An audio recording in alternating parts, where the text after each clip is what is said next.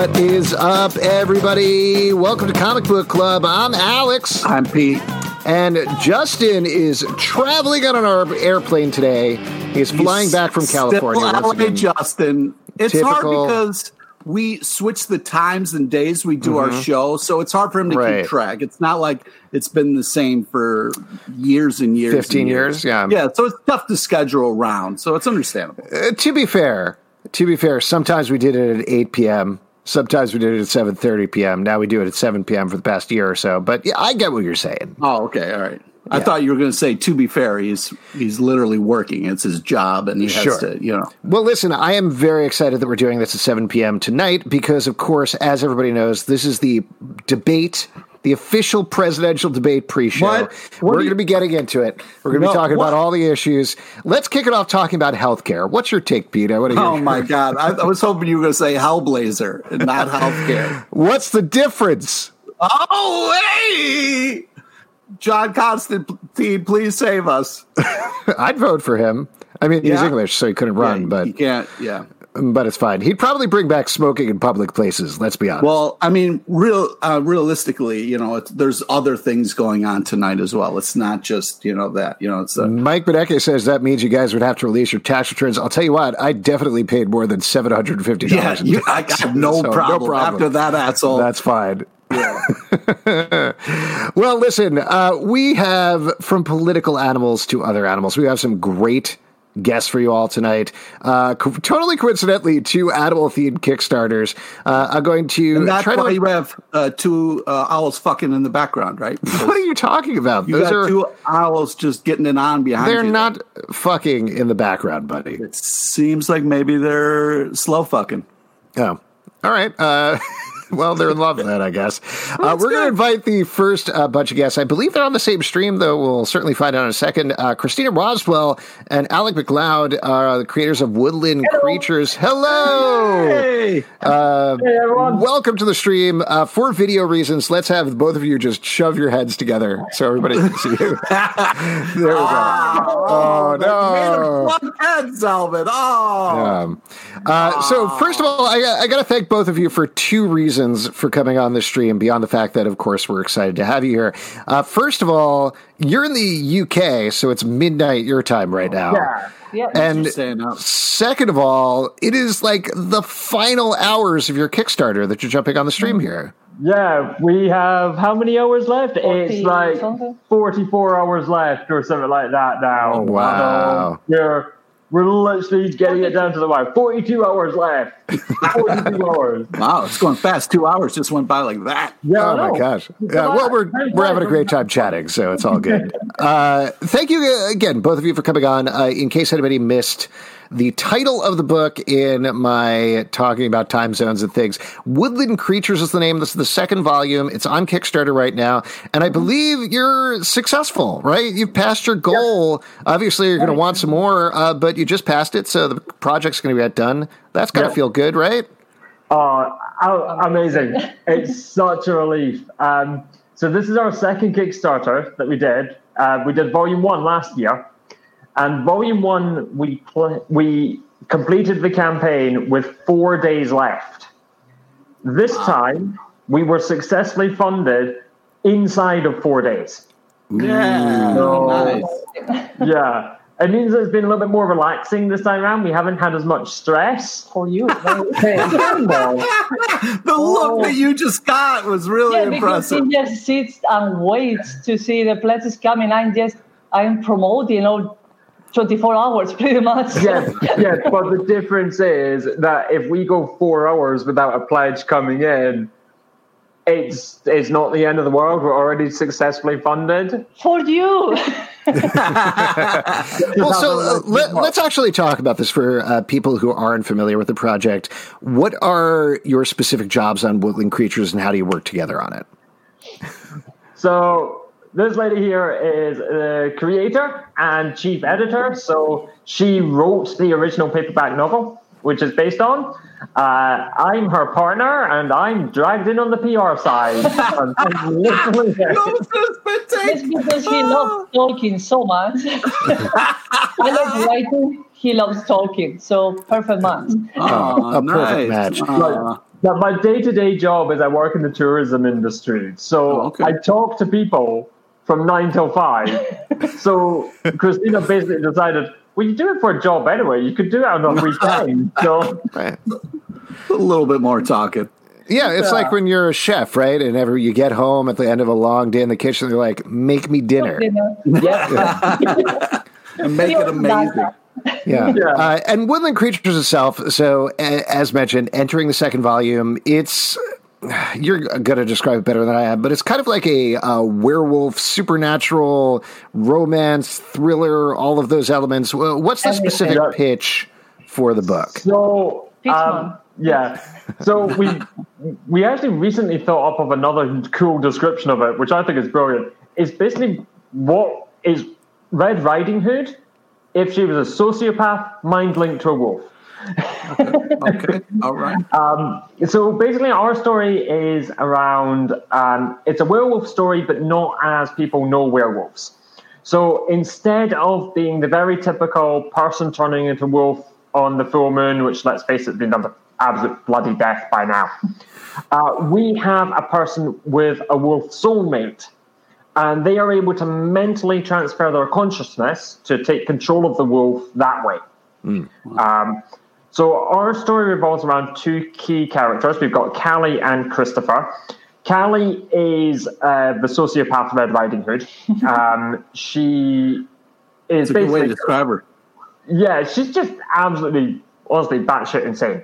It's about the only way I can describe her. Um, she likes nothing better than going out and hunting humans. Right. That's, that's She's very thing. in touch with her wolf side. Yeah, absolutely. Um, alongside her, you've got Christopher. Now, Christopher's a few years older than her, uh, so his maturity does shine through a lot in in the novel. Um, but he's a military veteran, and he's come out of the army suffering from PTSD. Um, so he's pretty much tired now of constantly cleaning up after Callie and trying to keep everything safe. So our story is how do these two characters deal with their own individual problems? How do they deal with the explosive relationship, which is them being together? And then are they able to put those problems to one side when the top brass of the US military find out about these werewolves and decides they want to weaponize them? Yeah. Yeah. Well, uh, so uh, coming into the second volume here, what do you think you learned from having that first successful Kickstarter, which clearly you applied, uh, I would say, in the right way if uh, basically those numbers was re- reversed from four days left to Yeah. doing it in four days. So, so what was the big lesson? What was the big takeaway from the first round to the second? Uh, well, on the first on the first Kickstarter, we had all the promotion that we were able to do on Comic Cons, and obviously this year we didn't have that. so I was well, we were a bit scared that it was going it wasn't going to be successful. In fact, it was meant to be uh, launched on May in May, but I was a bit like, oh, I don't know if if I should just wait or not. So I decided to wait. Um, but basically, I didn't know if without the promotion of Comic Cons, we were going to manage it. So basically, I learned that promotion online is very, very, very important, and that you pretty much have to be everywhere you can. So I'm on Instagram, on Facebook, on Twitter, and everywhere, and WhatsApp as well if you want.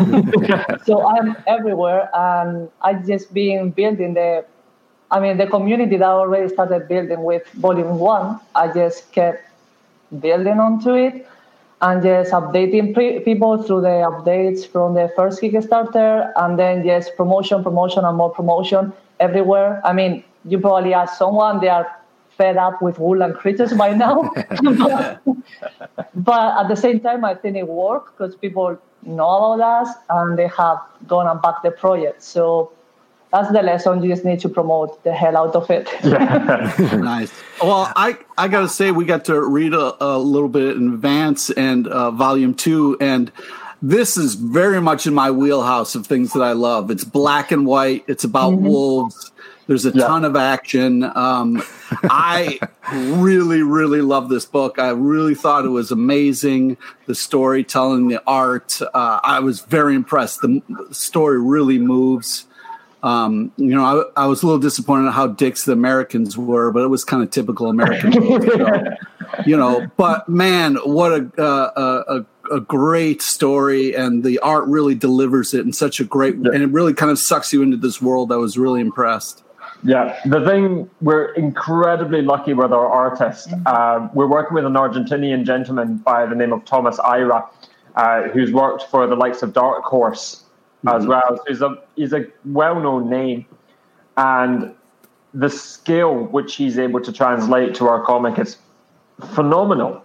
Yeah. Uh, every page which he sends through to us takes our breath our breath away. We look at it and just go, "Oh my god, I can't believe this is actually." every page seems to be better than the last one, and every page we get, we go, "He can't beat this." This is the best one. He can't get better than this, and then, and then he, he does. um, so yeah, we're so lucky, and I think something which you touched on there, which we found to be almost a little bit divisive, is the fact that we've gone for a black and white comic. Mm-hmm. Um, lots of people we've had say that they would really like it in color, mm-hmm. but I don't think our I don't think our story works in comic in color. I think the the black and white. No. Uh, especially with the it would detract too much. Yeah, especially with the wolves and the and the and the fur and the way that the like color is also like how dark and light it. It's really great. Yeah, the shading and it helps with the action, especially when they're in the woods and stuff. It's yeah. really amazing. Yeah. Um, I'm glad you stood by that and didn't let people tell you that. Oh, you know, what make this better if it was in color. No. Yeah. yeah. So certainly, we didn't actually get Thomas to color a couple pages for us just to just to compare. Mm-hmm. And the coloring was nice, but it detracted from the story. Yeah. You know, when when you had the colors, they were nice and vibrant, but suddenly it wasn't as impactful as it was in black and white. So, yeah, I think we took the the slightly obscure route and decided to go for the black and white. Well, yeah, the tone of it really helps with the story. It's yeah, it's yeah. great. Uh, one thing that I think uh, make is tricky about a Kickstarter that makes its goal with a couple of days left is people are like, "Great, they're done, they're good," but obviously you're not done. You still have a ways to go. Yeah. Um, for anybody who might be thinking about still doing the Kickstarter, uh, what can they look forward to? What are the different levels? What might they be interested in? And what's the idea of the project going forward? Well, it's actually good that you said that because uh, this is a little shout out to the people watching. We are at the moment uh, literally 15 pounds away from unlocking our third stretch goal. Mm, so, wow. uh, if people want to help us unlock that third stretch goal, come on and come on and pledge. um, so we do obviously have the different tiers and rewards that we have for our comic, and um, we've got things like just the PDF version of volume two, if that's all you're interested in. Um, and it goes all the way up to actually be mentioned as a producer in the in the printed copy, and you'll get two copies of volume two, one printed copy of volume one, three art prints. With the stretch goals, it's now a magnet as well, um, and extra pages. And if this third stretch goal is unlocked, it'll be a unique zipper pull as well. So something which you can mm-hmm. pop in your bag with a nice with a nice picture of one of our wolves on it. Cool. Um, so yeah, there's lots of different tiers, and basically whatever people want from from the rewards, we kind of got something there. And you know, we can tailor them to what people would like as well. So if people are wanting a couple of our unique prints that we've got, that's an option there as well. Cool. Uh, we got a question here in the comments that I'm not quite sure I get, uh, but for, I'll ask anyway. Mike Beneke says, "Are the weaponized werewolves effective against drones?" um, it's not something that they're going to come up against, but I mean, the whole the whole thing that these weaponized wolves are for is um, a different style of technology. So it's. Uh, honestly, to quote Jurassic World, ah, that, yeah, yeah, and and when aren't we? That that scene where, um, oh god, I can't remember the bad guy's name. Not Doctor Wu, the big fat guy. um, Ned. Wait, wait, when he plays, no, in Jurassic World. Oh, Jurassic, Jurassic World. World. Okay. And when he says that as the moment a, a real war breaks out, all this fancy tech is going to go dark. Um, it's kind of the same, but the government is looking for ways of having creatures on the ground that aren't reliant on technology. So it's unlikely that they'll ever come up against drones, but they're wolves. So, got to be honest, I don't think I take any surveillance drone stands a chance against them unless it gets up high. uh, at this point, I know it's a little early, but do you have any plans for Woodland Creatures Volume Three? Yes. Yep. Nice. Next year. Not early yeah. then, actually. Yeah, that it was always our plan. So our idea was to do three volumes of a complete story. So it's based on a printed works by Cristina. Cristina's already written a novel. We've got it in print mm-hmm. now. Um, and we wanted the whole story to be put into graphic novel form. We, when we started this, we didn't know how successful we were going to be, and it is a risk which people have. You don't know whether you're going to kind of publish uh, like one or two volumes and then find that nobody's actually interested. Mm-hmm. So we didn't want to do like a hundred volumes, only to find that by volume twenty-five people aren't interested and the story dies there. Mm-hmm. So we decided instead to do three graphic novels, full story, and that even if people weren't overly interested in, we would have the money to kind of put that all together and get the whole story in graphic novel form. And as it is, it's kind of gone the other way. More and more people are interested in it. So it's going the way we hoped it would.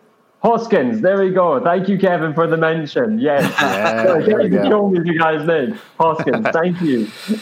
uh, amazing. Uh, before we let you go, just to clarify one thing for anybody who might be interested in checking out the Kickstarter, I believe if you search for Woodland Creatures, both of them will, both volumes will come up on mm-hmm. Kickstarter yeah. right now. So you got to look for Woodland Creatures Volume Two, right? Yeah, mm-hmm. yeah, okay, definitely, yeah. All right, uh, very cool. Both of you, thank Congrats. you so much for hopping on so late. We appreciate it. Good luck with the rest of the Kickstarter. Thank you. thank you. All right, have a good night. Yeah, take care. Thank you, cheerio, guys. Bye. All right, there we go. Aww. Once again, Woodland Creatures Volume Two. Pete, I'm so excited you were excited about it. That's awesome. Oh man, it was so great. I was so happy to read that. We didn't talk about this, but uh, there's a fair bit of sensuality in it, which isn't usually your yeah. favorite thing. So, uh, not my fave, but it's one of those things where I was like, okay, you know, if they want to get into this a little bit, that's not going to completely pull me out of the story. And plus, it's tastefully done. It's not too over the top and weird. You know, yeah, it's, it's a like, it's a t- shoot. You know what I'm talking about? Yeah, yeah. It's weird because you kind of like froze, so it's like you censored yourself because you were being creepy. oh, boy. All right, listen, let's invite our second uh, creature themed yeah. Kickstarter into the stream. Uh, our next guest is a guy named Steve Urena. He has a book called Slowpokes, I'm very excited to talk about. Uh, it is all about killer sloths they're so slow, but they're still going to get you. Uh, ladies and gentlemen, Steve Urena, hello. Hey. How are you? Hey, how you guys doing? All right. Thanks for hopping into the stream. Thanks for joining our uh, definitely on purpose animal Kickstarter themed show. We appreciate it. Creature double feature. Cre- there you go. yeah, Love it. Love Amazing. the shirt, by the way, bro. Oh, thank you. Go Yankees. Yeah, um, man. Game one. Let's do this. Is that happening right now? I'm not familiar with sports. Yes, yes it is. Oh, okay. Well, thank you for taking time out of that. Pete, you had to be here there anyway, so I'm not going to thank you. All right. Uh, but, Steve, let's talk about Slowpokes. This is some gory, bloody fun with slaws. That's what right. was the initial idea? Where did it start? So, the idea came from uh, a few years ago. I was at work, uh, bullshitting with my friends, uh, and talking about all these. That's all the best ideas movies. come up that exactly. way. Exactly. Um, and uh, we're talking about the sci fi movies. I think they were doing like the eighth or ninth version of Sharknado or however many versions they're doing. And so I was like, oh man, sci-fi, like what, what, what are they going to do next? Like uh, sloths that become fast and become killing machines. And I was like, you know what? I think there's something there. Uh, so I've had that idea back pocketed for a while. And then um, last year is when I decided, you know what? I want to write a comic. I've been wanting to write comics for a long time. So I took uh, Andy Schmidt's comics experience and uh, I took their one shot class and when I was in there, I was like, you know what? Fuck it. I want to do slow pokes. Let's do slow pokes. Let's do the slots. Let's see what people think. And if it's great, you know, I'll, I'll continue it. If it's not, it's it's something fun for me to do. Well, I got that's where the idea came from. I gotta say, like, uh, the it, it's a great idea because like I've seen sloths and they look exhausted. It looks like you they just stopped whatever they were doing, you know, and they're just like so wiped. And it's like, what? How could I, you? You know, so it makes me feel like if they did just go on a murder spree, then they're just kind of like wanting people. They're like, oh, we're so slow. Don't don't look over here. We're so slow. I feel like if if uh, life made slots fast, if slots weren't slow, they would probably fuck everybody up. They got long yeah. claws. They yeah, look, they look super cre- creepy and yeah. crazy. So I feel like you're correct in that assumption. Yeah, I almost thought it was interesting to hear you tell the story because as soon as I saw the concept and particularly the art, you have these great T-shirts of just a sloth clawing at the screen, blood coming off of it. I was like, all right, they do have terrifying claws. Yeah. Yeah, so uh, that, that, poster was made by uh, Vertebrae 33, who's an artist based out of the Northeast, and he's awesome and he did a great job with it. Great. So, talk us through this a little bit. This idea of uh, sloths going around and killing people. How, without spoiling too much of the concept or what happens to the book, uh, why? Why, do, why does this happen? So, obviously, I mean, not obviously, but uh, so in the in the comic, uh, it's it's based around a scientist named Eden Rare, who owns a lab facility, and she basically makes wants to make sloths fast to save the species.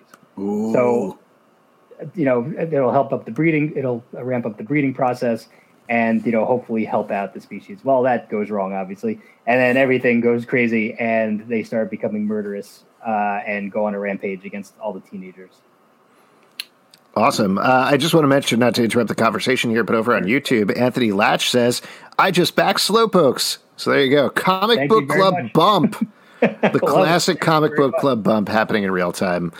Uh, y- you also, in, in, our long tradition of having successful Kickstarters on the show, uh, you have 31 days to go, and you've already made more than double the money you need at this point, right. uh, for, yes, congratulations. Uh, but what is that going towards? What What are your stretch goals? What are you looking to do now that you do have these additional funds? Is this something that's going to go specifically towards this issue, or are you looking to expand the Slowpokes franchise? I'm going to buy a Maserati. No, I'm like, could no, you imagine if you put that on Kickstarter? They're always like, be very upfront with what your costs That's are. Right. All, this, like, all this sloth money is going towards my wildest dreams. But uh, no. uh, well, it is going toward, towards my wildest dreams, but it's going towards uh, future comic book projects. So this is my first ever, uh, I guess, original comic that I've ever done. So I wanted to take this money and just use it towards building my next project. Um, I would love to do another Slowpokes. I believe another Slowpokes is on the table after after this, but it might not be the the one directly after it. It might be the one after the next project that I'm thinking about working on. Well, it's a great idea, man. So congrats. I mean, that's just such, such a fun title, and it's really well drawn. It all really clicks nicely. Thank you very much. Um, I, I appreciate it. Like everybody did such a great job with it. Um, I hope people like it. Um, I'm try- I was just trying to have as much fun as I possibly can with it because since it's my first one, it's like why not? Why not have the most fun I can have and and just I hope people have fun with uh, have fun reading it as well. Well, let me ask you another question then about the title, which I thought was interesting and not undeserved. But uh, you branded it as Steve Urena's Slowpokes. Given that this is your first title out of the gate, why throw your name in there? Uh, just for legal reasons. So I, I went through a lawyer to have um, to to like copyright everything just to make sure like if I want to use it in the future to do it. So I was like, all right, well, I'll put my name on it just in case slowpokes can't clear. Stevie Random slowpokes will probably have a better chance of clearing than just regular slowpokes. But luckily, gotcha. yeah, smart. Just, just a just to have it. It's not, it's not like oh, it's my comic. No, no. Like I just, like to see my sure. name and things. I just want to see my name on everything. Everybody knows. yeah. This is you just over time, the, your name starts getting bigger and bigger and bigger, and slow starts getting slow yeah. yeah, don't turn uh, But yeah, Trump, just, just, more for for legal reasons and. um you know, if people want to pelt garbage at me if they think this is the worst idea ever, they can come find me. They don't have to blame the artists or anybody else that worked on this. Uh, I don't know how comfortable you feel spoiling this, but do you have a favorite sloth kill in the comic book Ooh, that you can tease? I, you know what? I could give you one. So, as a kid growing up, um, I'm from New Jersey, and we had uh, the Gravitron. I don't know if you've ever seen this. Like, in the Oh book. yeah. Whenever, Oh yeah. 100%. whenever, whenever yes. there's like a makeshift carnival, there you always Yeah. see the Gravitron. I was like, I got to go on that. So, in the comics, the, the Gravitron does make an appearance, and somebody does get blended, basically with the sloth in there, and like a blender gets cut up. So Oh, the art is very brutal, and it's it's awesome. And I, I put it down on paper. I was like, all right, Gravitron kill. Let's see what let's see where this goes. And the art and one did a, a great job with it. I love that because that was one of my number one fears in the Gravitron. Not, Yeah. not the sloth part Getting necessarily. blended, Oh, getting blended. into- Absolutely. I would not go on that thing. Really? Yeah. Oh, it was fun, Pete. You should have done it. Nope. so I, I am deathly afraid of rides. And um, last year we went to Disney, and I went on Tower of the Terror for the first time uh, I think ever in my life. And um, I got so scared that in the picture, I'll have to send it to you guys at some point. I locked arms with my two best friends, like I was like they were going to help me not fall. but and in the in the picture, it's just me going. Ah, ah. Oh wow. Oh man, they this is also very off topic, but they just announced there's this new Velociraptor Jurassic World ride tying into our first interview here, uh, coming to Universal Studios next year, and I was just like. That sounds a terrifying to me because Yeah. I do not like the Velociraptors, but b just the very idea of like, oh, I want to go to a theme park where there's people. I don't Yeah. care. Put me on the ride. It's fine. Oh man. like even though I'm deathly afraid of rides, like just going to feel that atmosphere of everybody walking around and like it's, it's I miss everybody misses it. Everybody misses how life used to be. Yeah. Um, but I mean, this is basically the the longest haunted house ever. The quarantine ride. Oh. That's that's actually a very True, sweet we're and pleasant way of putting it. I really like that a lot. Uh. I, I have another question for you here. Uh, this is actually my question based on a comment from YouTube. Sure. Uh, so this guy who pledged uh, said that he pledged the kill option for Kickstarter and went all in on that tier. What's the kill option?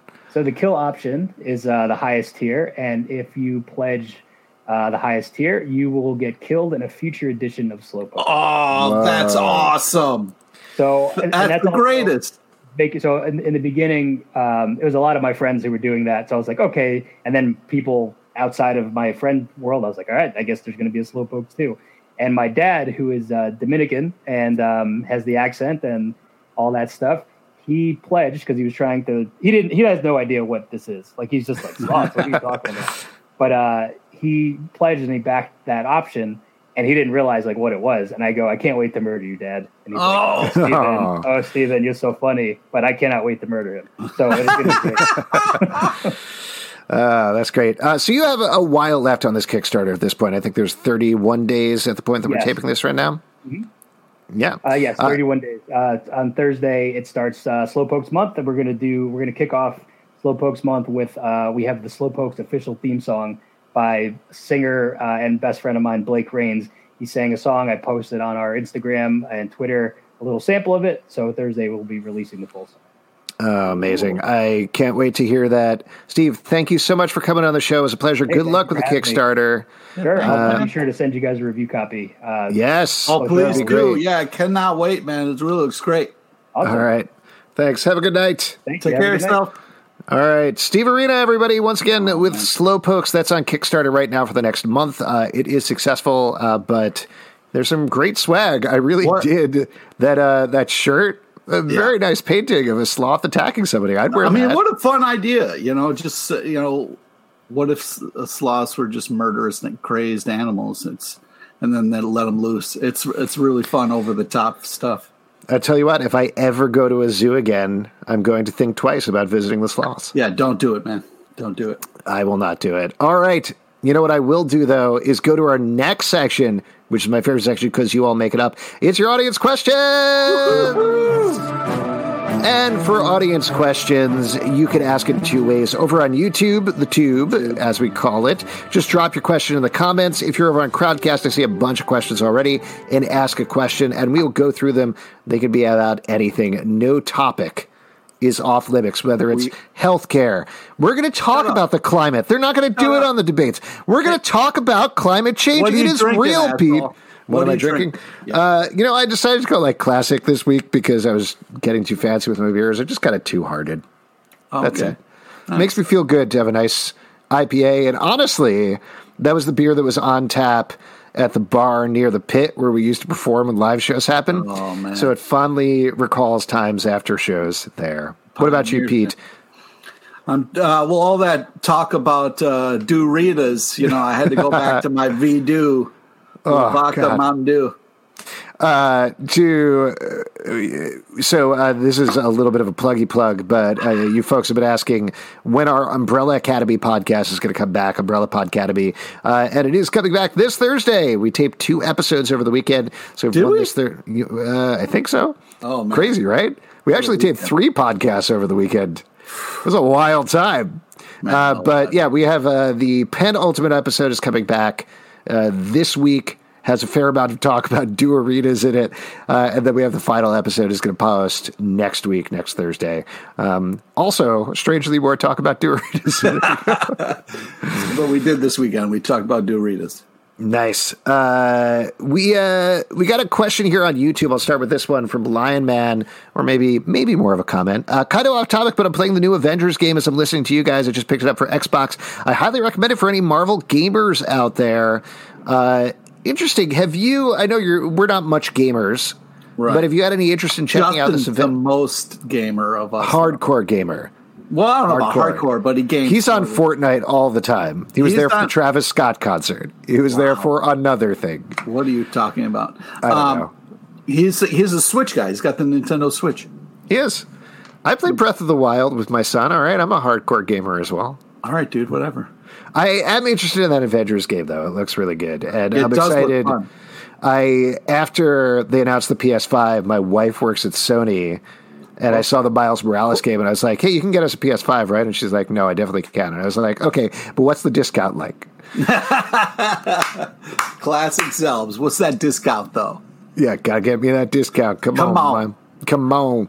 Uh, first question here on Crowdcast from Joe. What's y'all's y'all's feeling on wearing underwear outside the clothes? Would you do it if you had the confidence and desire to pull off such a look? Uh, I know this is a reference to a ongoing conversation in our Patreon Slack. Uh, I will say, first of all, not to sidestep the question, but if I was interested and had the confidence to do it, I'd probably do it, right? Right. Right. But let's say, generally speaking, what do you think about underwear outside of clothes? I mean, sometimes. On superheroes. Oh, on superheroes. Um, right. Well, that changes it completely.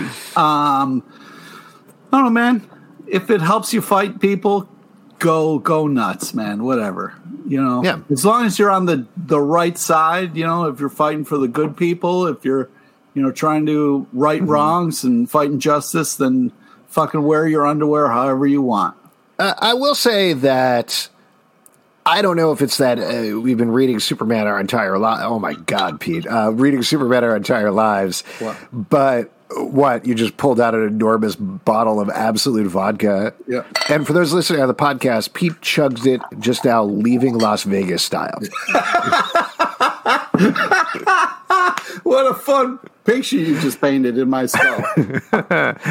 uh, but Superman, we've seen him with his underwear outside the entire time. So when you don't see him that way, it looks weirded off to me. But I don't know if that's because of the design or What's because that? that's what I'm not used to. Did Slack start this because of uh, Scott Snyder posting that picture of him as a kid with his underwear on the outside? No, I think it just has generally to do with like the ongoing costumes conversation. Uh, okay. Uh, yeah, Stray Bullet and Joe always argue about it. Well, Stray um, and Joe like to go back and forth on things. Speaking of which, people. let's get to another question here on the tube from Nelson Martinez. Who wins in a fight, Negan from Walking Dead or Billy Butcher from The Boys? Ooh, a good old fashioned fight question. I'm gonna have to go with Butcher on that. Yeah, yeah. Why's that, Pete? I feel like he's harder than Negan. He is. He would definitely have more planning, but I don't know. Like pure strength, if it was just plop them in a place and they go head to head, particularly if like Negan has Lucille, I don't. Maybe Negan could take it. I think. I don't know, man. Like Butcher's going up against Soups. You know what I mean? Neegs is just battling slow ass zombies. I'm not. I, that's. I will say, and this is a total coincidence, but uh, I'm wearing Ooh, look at that. I'm wearing my Negan shirt today, actually.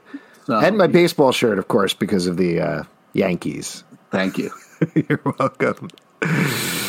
Uh, great, but good question there. Uh, that definitely would be a close one. Uh, this is from Kevin. Since tonight we've had sloths and wolves. What are favorite animals in comics? Specific characters, not species. Huh. So you couldn't say two owls fucking, right? You probably couldn't say that. Doesn't fit the criteria. Again, these are uh, children's Harry Potter owls behind. Well, me. then why you got one fucking the others out? All right. they're in love, man. They're in love. We're trying to do a show. Come on. Come, on. on, what hobbies?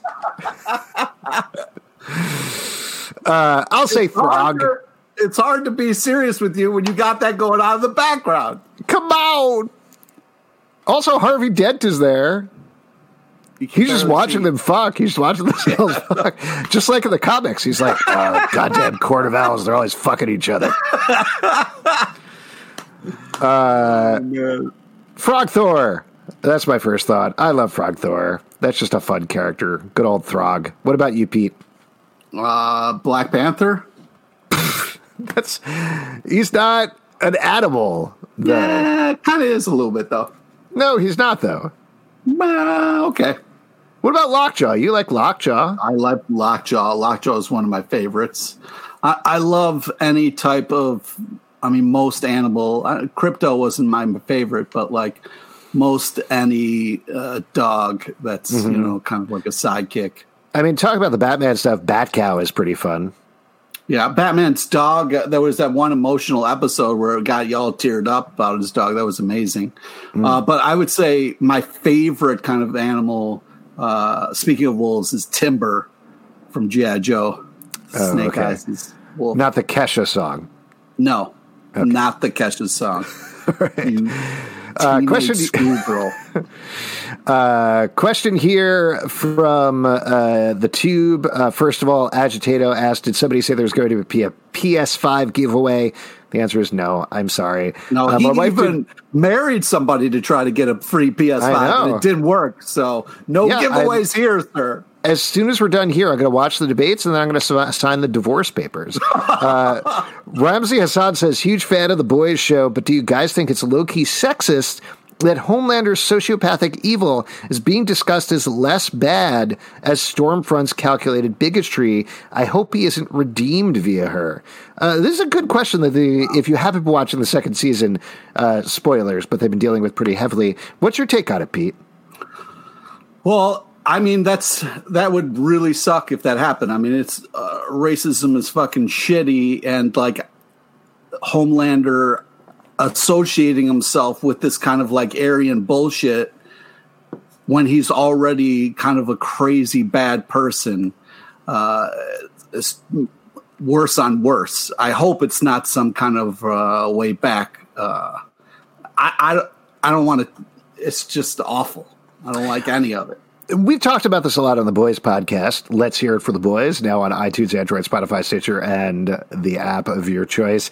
But I do think they've done a good job of explaining Homelander's behavior without excusing it necessarily. Like they, they've taken you into his psyche. You understand why he is the way he is. There are even times when you feel bad for him, but he's certainly not redeemed. There's no coming back from the things that he has done on the show.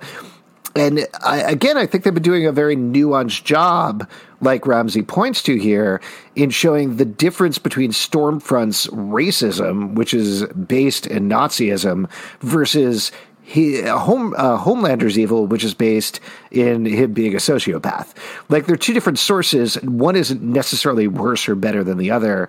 They're just different, and I, think that's a very smart thing to do. You know, normally shows are like evil is evil and good is good. And sometimes there's gray, and you know the villain will be like, "We're the same, you and I." But here they're showing us two very different sides and two very different angles on evil, uh, while not necessarily saying one is bad and one is good. You know, Yeah. I don't know, uh, but good question. Uh, and good season of the show so far. Uh, this is from Pablo D. Martinez. What's your favorite comic book featuring werewolves and why? Obviously, Superman and Batman versus vampires and werewolves. One of our favorites here on the show that we talk about all the time. I don't know. I mean, I'm kind of a a, a sucker for any time there's werewolves involved, but um, I'm trying to think of anything. I'm really not coming up with anything that has like that's been like, oh man, that was a great werewolf tale. The only werewolf I'm thinking about right now is the werewolf from Nightmare Before Christmas for whatever reason, and that's Oh, not wow. a comic book. Um, yeah, uh, I don't know. You know, I'll tell you. Uh, ben the Border Collie says Ascender has werewolves. I think. I think probably they have most fantasy creatures in that book. Uh, Joe says Colonel John Jameson. I'll tell you what. Never been really into that. They never I'm- really worked for me. Having Spider Man go up against a werewolf. I'm going to say weird. fables. Hmm. Ooh, yeah, Bigby. That's a good one. I like that. I'm going to steal that answer too. Uh, this is a Lion Man over on the tube. Pandemic question: Do you guys wear any cool masks? I got a cool Captain America mask that's all black with a shield on the front, and got another one with the death of Superman symbol on it. Oh, That's hardcore. yeah, that's fucking cool. That's badass. Uh, what about you, Pete? Got any cool masks?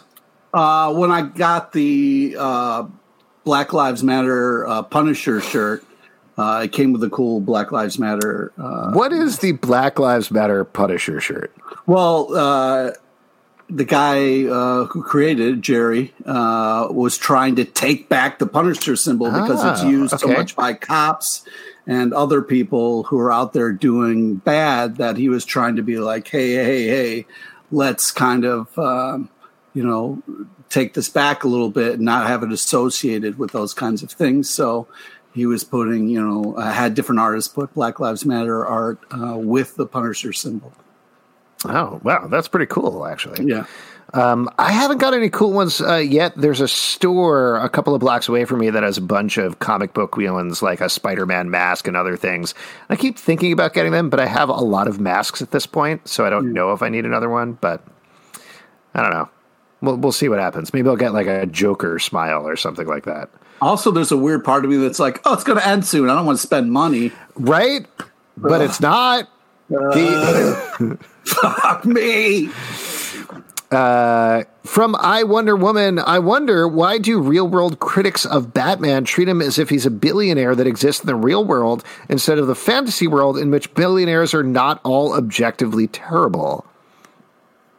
Well, I think people relate to things and try to put things in the real world. And, you know, their kind of saying is that he beats up, uh, you know, uh, people who are criminals because they're living in Gotham and just trying to make a living or whatever. And it seems like an abuse of power, which is happening right now. And people are kind of upset. So I understand why they're doing that, but I also understand why someone would be like, "Hey, this is a comic book and not real life." So, slow your roll. Yeah, I mean, I think that's a constant thing with everything comic books that everybody has their own line about everything where it's like uh, everybody reaches a point at some point where they're like, chill the fuck out, it's a comic book, you know? But everybody has a very different bar for that. And for some people, it's Batman as a billionaire when they want to argue about stuff. For some people, it's like Superman shoots laser out of his eyes. What are you getting so upset about? Um, and for some people, it's like Punisher couldn't, you know, wander around, shoot people with impunity all the time. So again, we all have our own levels with that stuff. And I think people try to be funny or cute or you know super smart with the batman billionaire stuff and it doesn't always work out because to the point um it, it's a comic book you know Yeah. he, he he's not even actually a billionaire he is a guy with an unlimited amount of money you know Yeah. he is beyond that so Yeah, it's yeah. uh so there you go uh And there's no way, like the amount of nights that he's out, there's no way he could help run a business and also fight crime every night. I mean, there's just Exactly. be bleeding money. this is my problem with kings in comic books like dr doom and black panther they got a lot of stuff to do. A lot of stuff. How do they have all this free time, you know? Uh, question here from YouTube. Agitato says, Have we worked in a sucking on a cheesesteak soundbite Oh, yet? come on, no way somebody said that. I 100% guarantee Agitato said that over on YouTube. Have we worked that in yet, Pete? No, no, we haven't. Okay, and we shouldn't fall for such blatant pandering to the base, right? Hit the fucking button, you asshole. No, I'm not going to do it. I'm not going to do it. I'm just not going to do it. Let's go on to the next question. All right. The next question is sucking on a Yeah, I cheesesteak. knew you were going to do it. I knew you were going to do it. feel it. You can feel it in your bones. Even John George did- chimed in. Oh boy. Uh, ben the Border Collie says, "Marry, fuck, kill, CBC edition." Well, I'm definitely not going to Huh. kill myself. What are we referring to here? Oh man. I don't know. Uh, I'll I'll tell you what. Uh, we'll throw that one out just in the comments. You guys can argue about marry, fuck, kill uh, with me, uh, Pete, and Justin. It really depends on what you're into. What's nice is it's three different personalities, so you know you're gonna you're gonna walk away happy. Yeah, Pete, I would kill you and then fuck you and then bury you. How about that? Uh, here we go from Pablo again. Uh, have you guys put a ring on it first. You're already married to Justin. You're Jedi married. Oh, uh, right. You get, have you guys read Elf Quest, a classic comic about elves and wolves and monsters? yes, we have. Great. Next question. we liked ElfQuest. Wait, di- was it just me? Have you read ElfQuest? no, I actually haven't read. Elf Quest is one of those ones that I always saw. As a kid, I remember reading. Yeah, I always saw it in stores, and I always saw ads for it in Marvel Comics, and I was like, "What is this?" Oh, what? You're gonna be all judgy of ElfQuest? I just didn't understand. I was like, "I've read Lord of the Rings, What's elves going on a quest? What's to understand? I guess." I don't know. It never really, it never really got me. Maybe it's great. You've got Maybe weird lines in the sand, man. Yeah, it is. Uh, this is another one from uh, oh Anthony Latch. Are both of Harvey's faces watching the owl loving? This is uh, Har- Harvey Bullock. It's not Harvey Dent. Yeah, It's Harvey Bullock. They're two different Harveys. So just his one face, and it's actually Harvey Bullock from Gotham. You should Brooklyn- maybe before next show, you know, maybe separate those two a little bit, you know, because it's hard not to look. I'll tell you what. One of them has a very deep hole, and I'm Oh. not going to explain that any further. My God, you're, you're the worst. Uh, from Nick Kelly, how do you feel about Matt Wagner's Mage series? What are some of your favorite, more autobiographical comics? Um, I'll tell you, I'm I sorry with your accent, I couldn't understand what you say. Did you say mage? my accent. Yeah, you were you were like his mage series. I don't know what happened. You kind of just Oh, okay. Yes, Mage, oh okay cool not Midge. Mage. mage mage. Uh, I I got to tell you, I kind of missed Mage originally, but I read the sequel series that he ori- uh, recently did, uh, which was great. I thought it was really good. Uh, Pete, what do you think about Mage? I, don't, I haven't checked out mage. I don't think. Um, oh no, we reviewed it. Yeah, yeah. it Yeah, we read several of the recent issues. Yeah, yeah. No, that's I like that. I'm a big fan of his work. Uh, Grendel was my favorite uh, thing that he's done. Yeah, that was good stuff. And for autobiographical Oh, also- comics, Uh, Mask of Zorro is really great that he Hmm. did as well. I really like. uh, for autobiographical comics, I'll bring up the stuff that I always bring up on the show. But Box Office Poison by Alex Robinson, which is not autobiographical, but it's close enough. Uh, and Can't Get No by Rick Veitch, which again, not exactly autobiographical, but uh, channels the feelings of New York after 9 11 in a really specific way. Uh, those are two very realistic comics that really have stuck with me. What about you, Pete? I mean, uh, too cool to be forgotten is Hmm. uh, Alex Robinson's uh, favorite of mine. It always gets me choked up. Uh, yeah, what's nice is usually when it's autobiographical, there's a lot of heart in it. Uh, it's usually pretty touching. Um, yeah, I, uh, you know, there's a lot of great stuff out there. Uh, yeah, a couple of comments. Uh, this is, you know, we said we weren't going to do debate stuff. Well, we said we were going to do debate stuff, and uh, let's keep talking about this pandemic. Lion Man says, I just listened to the newest Science Rules with Bill Nye the Science Guy as the host, and he had on an epidemiologist uh, who said that you will be wearing your mask all into next year. Even after the vaccine, they say that you will still be able to infect someone else from the virus being in your nose, even though you have an immune response. So get a cool mask, I guess. Uh, that sounds Okay. about right to me. I think just to keep All people right, safe. all right. I guess I'll have to. Uh, Get a cool mask. Yeah, there you go. Uh, you can get a Taskmaster mask and just like a, like a skeleton man. Mike Beneke says, "What zoo animals do you fear worst if they get organized in a bloodthirsty manner?" Ooh, good question. what zoo animals? What I fear Are you just I'm sorry. the I'm question? mentally, yeah, I'm mentally walking around the zoo right now. I'm like, okay, Okay. giraffe, no. Okay, I'll, I'll throw one out at you. Do you have you ever seen the tree mice? That it's like you go over to the tank. It's usually a tank, not like a cage. And there's like a little bush. It looks like wheat. And when you look closer, you realize it's full of tiny mice. Oh God. Yeah, it's kind of horrifying but fascinating. But I feel like if they organized, that would be bad. Wow. I mean, I don't know. Polar bear would be pretty scary. Mm-hmm. I mean, there's a lot of scary shit, man. You know, I can't really go in those like snake caves. Fuck that. at the zoo or just Yeah, at the zoo, like they go, Okay. they're like, oh, go to this dark area where we got some glass and it's Mm-hmm. very poorly lit.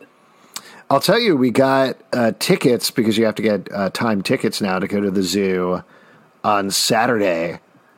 And um, yeah, I mean, we're not going to go inside or anything like that, but certainly, like, I feel like it would be extra scary right now because you don't know who would be standing next to you in the dark like that. Dude, I don't know why you would go to a zoo after the conversations we've been having. I'm trying to organize the tree mice. I think I explained that pretty clearly. All right, well, good luck, man. I hope you don't die. Thanks. Thanks, man. I appreciate it. Well, if Uh, you die, though, I'm going to say at your funeral that was a dumb idea to do that. Yes. Beercat PhD points out I am the leader of the tree mice. This is correct. Uh, and first stand up guy adds tree mice or Antifa. Uh, that's also correct. Uh, we have a great amount also, of funding, as you kind of look like the leader. So Oh, thank you. Yusin Hernandez says, What slow moving creature would you rather be brutally slaughtered by? This is getting very dark in here. Slow moving creature. I mean, I'll tell you, I, I know I I, keep my- plugging it. Oh, go Oh. ahead, Pete. My nightmare would be turtles because I love turtles and I think Hmm. they're amazing. So, like, if I died by t- a slow moving turtle, I think that Mm-hmm. would be like the worst.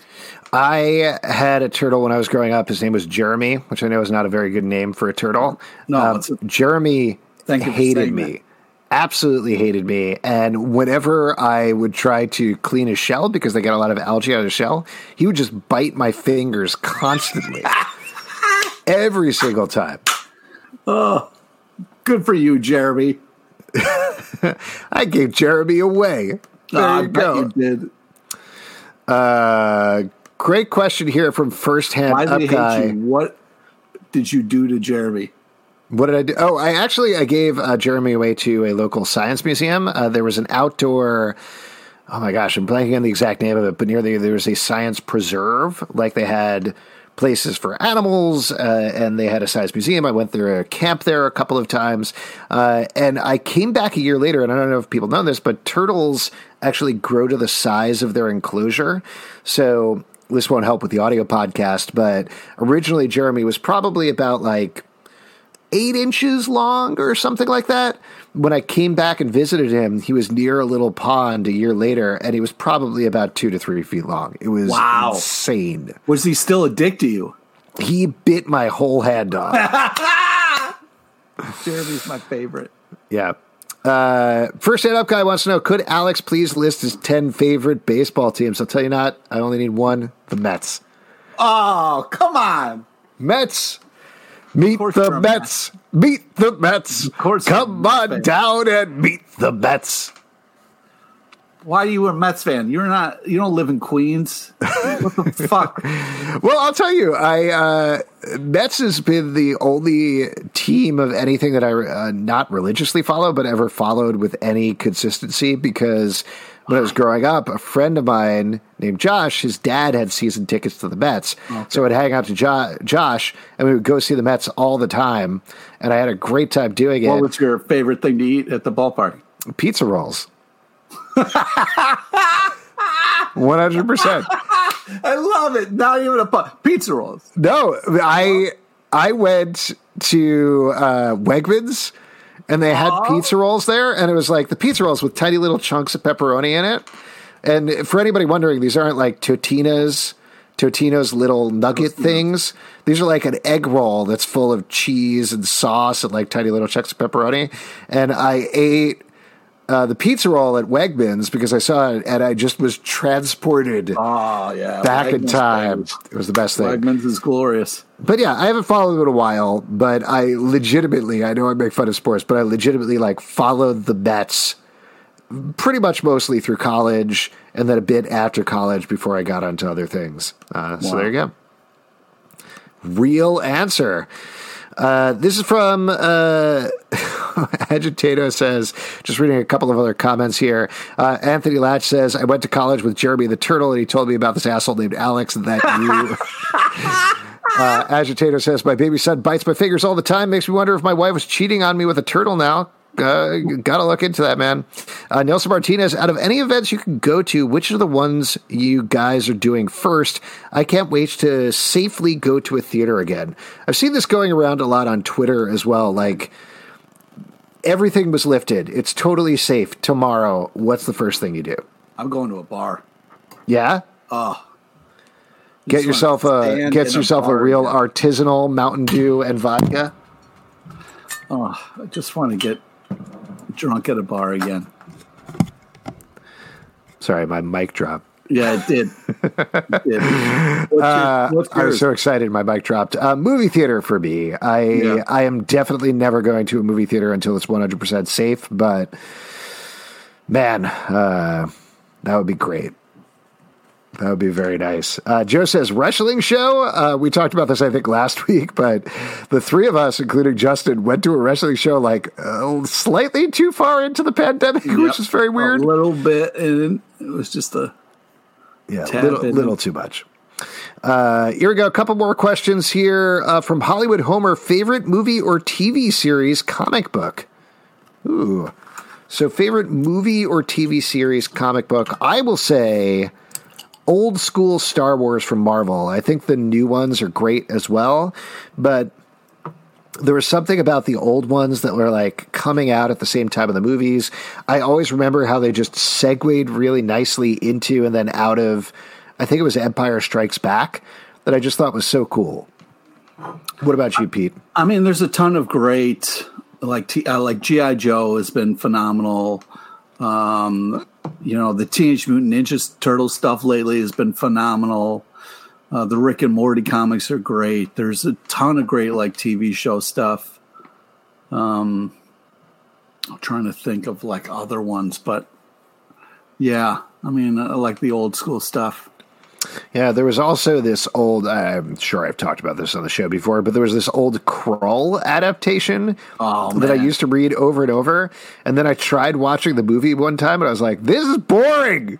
Oh, Went God. back to reading the comic book. I read the, I watched the movie first. It was not boring. There was a Cyclops in there that was unbelievable. Well, it was one- it's one of those movies like- with all the blades on it. Come on!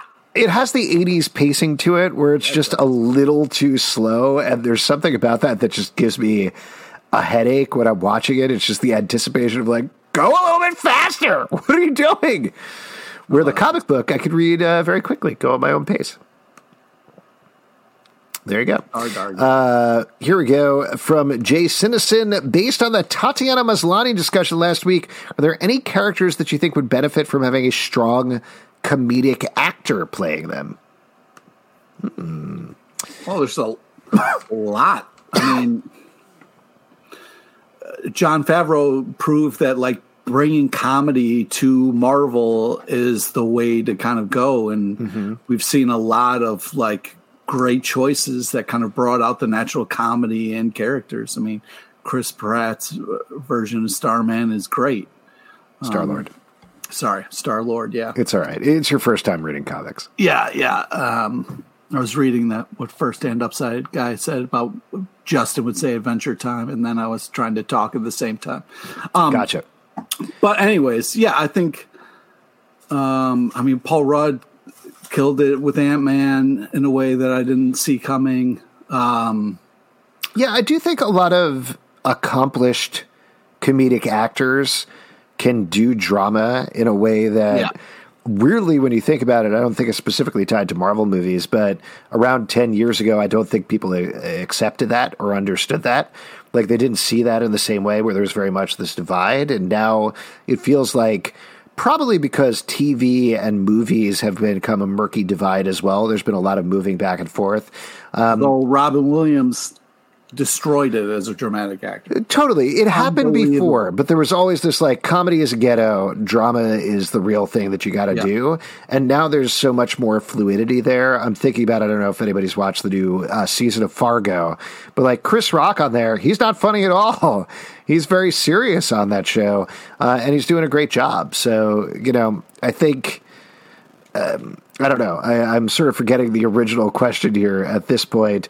Um, but I think almost anything would benefit from having a strong comedic actor play them because you get that sense of timing. Timing. know? Yeah. Yeah. timing. what? I was agreeing with you. Yes. And no, it was funny, so fuck you. uh, another question here from yeah, YouTube. The uh, first stand up guy brought this thing uh, that I want to kind of talk about. He was like, you know, Alex and Pete uh, fighting over where to sit in a movie theater. And I just wanted to say that shit drives me nuts. So much so that when Justin wanted to uh, see a movie with me on my birthday, I was like, why don't we go see separate movies so we can enjoy the movie how we want to? Because where you sit, whether you go when it's packed for a certain movie theater or you want to be by yourself and enjoy something, that shit's very important to me in the movie theater because I don't want to be there. I want to be in the movie. I want to be lost in the movie. So like that shit is way too important to me. Uh, another question here on YouTube from Ramsey Hassan. What development in comics do you think would have surprised the Pulp Secret era comic book club about today, or was it inevitable? LOL.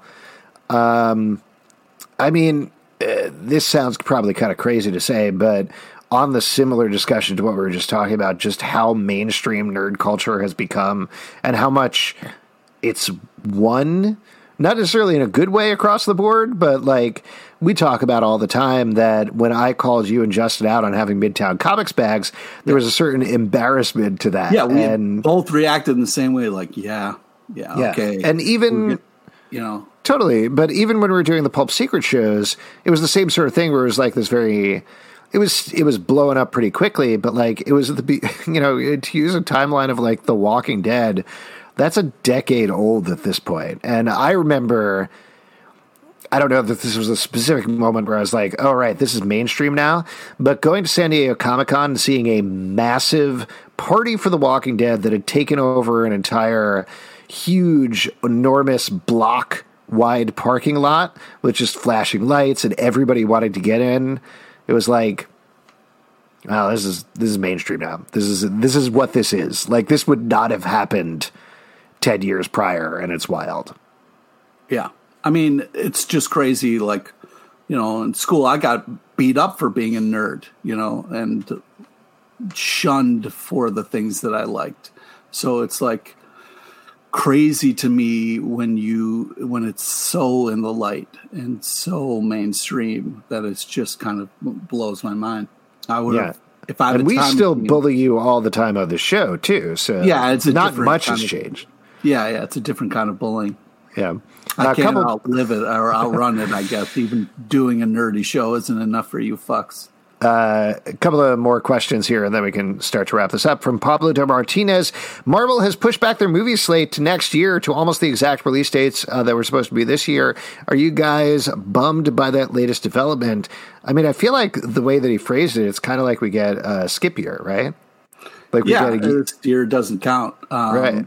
No, it, yeah, of course it's it's very. Uh, very upsetting and it sucks, but it, as Zalben was saying, it's I don't want to gamble my life to go see a movie uh, as much as I do want to see Wonder Woman, uh, the new Wonder Woman movie. Uh, I don't. I don't want to die seeing Wonder Woman.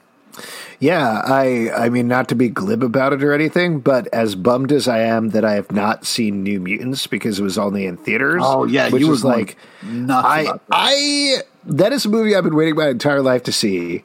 I haven't been able to see it yet uh, that feeling of not being able to see it is not worse than 205,000 people dying. You know, that that is a worse thing. So I'm okay, to your point, Pete, of all of the slate, move it back, cancel movies for the year, cancel TV, stop shooting things, close everything down, do whatever you can to shut down this virus because I would like to go back to living my life again. Yes. That is it. Uh, there you go. All right. Uh, next one. Uh, this is from Edward Doherty. Considering each author's respective libraries and the cultural values demonstrated by each, do you believe that Neil Gaiman and Garth Ennis would enjoy each other's company? hmm. hmm. I mean, I would think so on a writer's acknowledging great writers kind of thing. Like, you would like to think if they were in a room, they could really talk each other's ear off or share stories.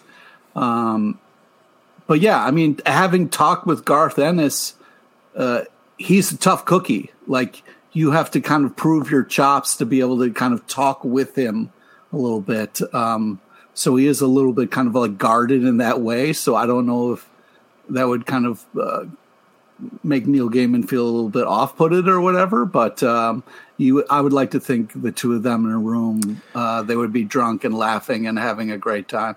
Yeah, I mean, nothing. This is one hundred percent nothing against you, Pete, but you're coming to it from the perspective of you were a press person in that situation. I think it was at New York Comic Con, right, where you interviewed yeah. him. Uh, so he's already going to be kind of guarded. He just to pull back the curtain a little bit, clearly does not like giving interviews and is very sparse about the interviews that he gives and the amount of time he gives for the interviews. So I think that's a very different situation than Neil Gaiman and Garth Ennis, who are two comic pros, both uh, from the UK, I believe, who have been around for a really, really long time.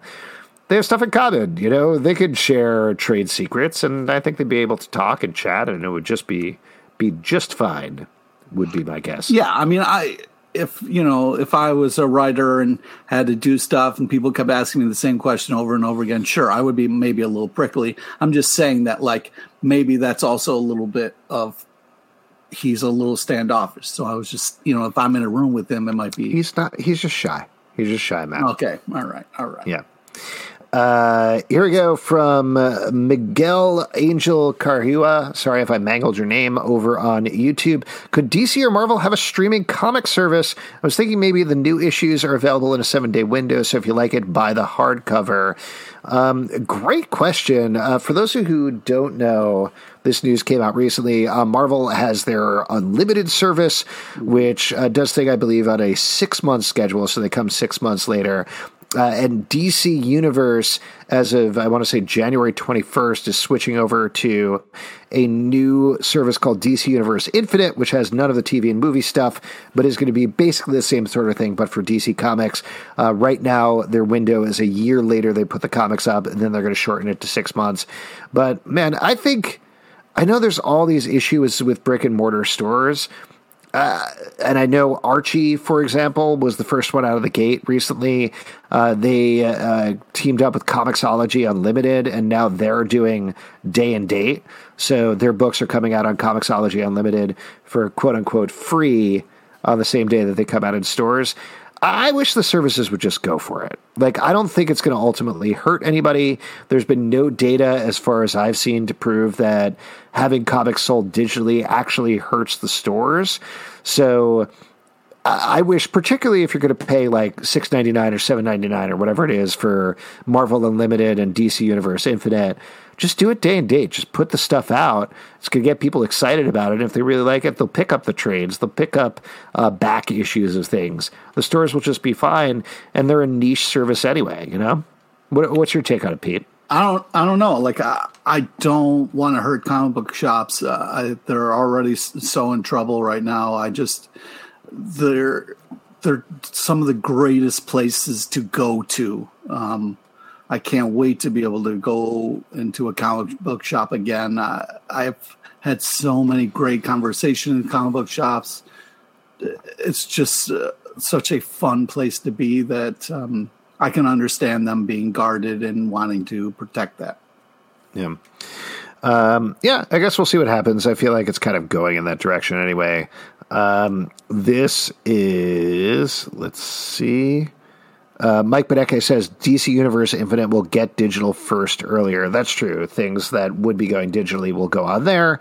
Um, but yeah, I don't know. I, I, think it's going that way anyway. Uh, Hollywood Homer says, Will you guys start polls for the shows here on Crowdcast? I'm not quite sure what that means. Pete, do you know what that means? Well, I think he's saying, like, if a question comes up, maybe you create a poll, get mm. uh, feedback. Um, sure. Yes. There you go. And we got uh, two last questions here. Uh, first hand up guy, I'm not terribly careful with the comics these days, but it's humid here in Brooklyn. What are obsessive people doing to keep their single issues in good condition? It's called air conditioning, and uh, people fucking do it. So the comic books have to stay at a certain, I believe it's 72 degrees, uh, so that, uh, you know, they don't start sweating in the bags. Yeah. Uh, sweating in the bags. Uh, so they don't start sweating in bag and also sucking on a cheesesteak. Pete? You're a fucking pander artist. It's ridiculous. uh, I do want to mention a good follow up comment here from Miguel. Uh, maybe the market could grow. I live in Peru. And getting comics, it takes time, but a streaming service, I assume, uh, could reach more countries. Uh, I think that's a very good point. Um, that is something, particularly because DC Universe Infinite is going an international, I believe, pretty quickly. Um, that would be a great thing to see. Uh, there we go. And last thing from Hollywood Homer Did you all ever read Alan Moore's Swamp Thing? uh, we'll cut uh, off this part of the podcast yeah, for yeah. embarrassment. Hey, two owls are fucking behind you. Why don't you change that out, buddy? Come on. uh, I'll tell you, that's one of the things that's like on my list. I read through. Yeah, me too. All of uh, Sandman, which I was like, oh shit, I never read all of Sandman. That's crazy. Uh, and I was gonna go into uh, reading Lucifer, which I've also, it turns out, never really read. Uh, but then I started reading uh, bookie books. Wow, so, so that's what I'm doing right now. Fucking books turncoat. Sorry, man. I don't like kid stuff. You know? Fuck you. Yes. Uh, but yeah, Alan Moore Swamp Thing, you're absolutely right. Uh, I have, however, seen Swamp Thing on DC Universe coming to the CW on October 6th. Wow. Nice little plug at the end there. No you problem. DC? What? Do you work for DC now? You sell out? I get a, I get a nickel every time something goes well for them. Okay. All right, folks, we're going to move on to our next section, which is trivia, and for that, we're going to put it over Kevin. to Pete LePage. Kevin. Kevin. Yeah. Yeah, he was ready. There we go. Yeah, should we invite him in? We should. All right, here we Maybe go. He'll have a clue for his. Uh, for his secret quiz. yeah, we'll see what happens. We're inviting Kevin in here for trivia. Should take him a second. There he oh, is. Oh, Hello. Hey. oh my God. Oh, that's terrifying. What are you yeah. doing, Kevin? Kevin's got a sloth. Oh God. That's so creepy. How did he know? Hello. I'll tell you what. This is legitimately terrifying, Kevin. For those of you listening to the audio podcast, uh, Kevin has a sloth puppet. It is the only thing on screen right now. Wow. I'm uh, my heart is beating a little Kevin bit faster. now a sloth. I don't know. You know, I mean? unclear. Unclear. Unclear right, exactly what's happening. I killed him. oh, oh, wow! This is creepy and well. This is well put together, Alex. I'm surprised you didn't plan this ahead of time. All right, uh, so Mr. Sloth Kevin, uh, today's trivia is on topical comic news. Uh-uh. I'm going to read you a question. Listen to all three possible answers. Get all three questions right, and you will win a $25 Midtown Comics online gift card. All right, here we go. Fantastic. oh boy, it's a real sloth. All right, talking slow and everything. All right, question number one: What comic book character is getting a podcast on Spotify called blank unburied? Is it A, Grundy unburied, B, Batman unburied, or is it C, Tom Arnold? So it's either A or it's B, Sloth. I'll go B. B is correct, Sloth. Ooh, it's going to take a while to get this done. All right. Question number two Who is starring in her own comic that also raises money for charity? Is it A, Julia Roberts, B, Gillian Anderson, or C, Julianne Moore? So it's either A, don't pick it, or it's B. I'll go B again. Yes, B All is correct. All right, last Some one. my best friends are Fun fact. All right, here we go. Last one. Which NFL uh, vet is attacking sim- systematic racism with a sci fi comic called Blank? Is it A, fuck that racist, B, The Trap, or C, Jeff Goldblum? So it's either A, or it's B again. I'll go for another B. Yeah, nice job, Kevin the Sloth. Uh, and Kevin the Sloth, I don't know. Homer Was correct. It's nine months.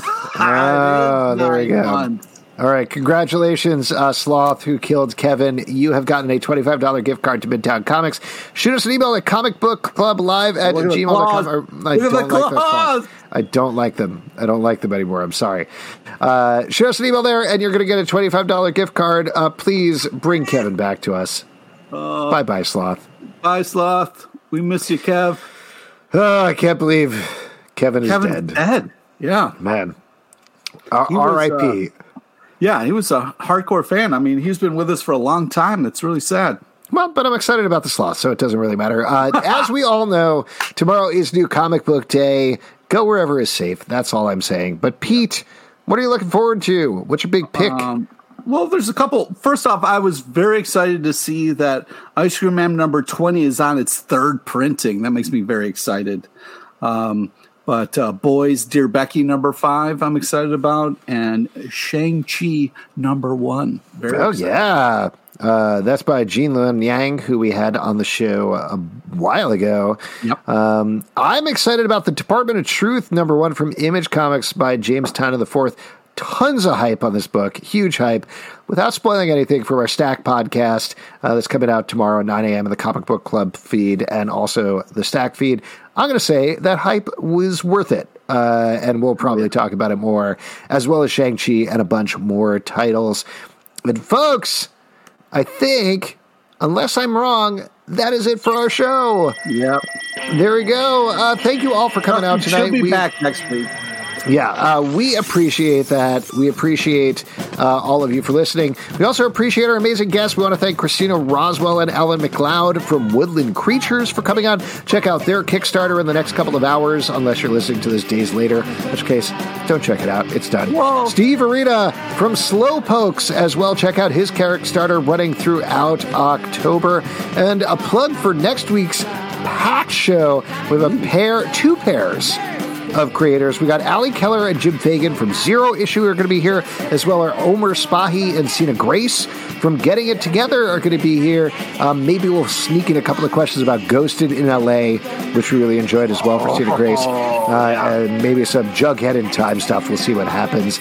Also to plug, let's hear it from the boys. Our boys podcast is rounding up the end of season two, so definitely check that out. Umbrella Podcademy, our Umbrella Academy podcast, as mentioned, is coming back this week, and we're going to be running straight through, hopefully, season two, so stay tuned for that. Patreon.com slash comic book club to support this show and the other shows that we do, iTunes, Android, Spotify, Stitcher, or the app of your choice to subscribe and listen at Comic Book Live on Twitter, comic book club comicbookclublive.com for this podcast and more. Until next week, bye bye, everybody. Bye. We support healthcare and believe in climate change.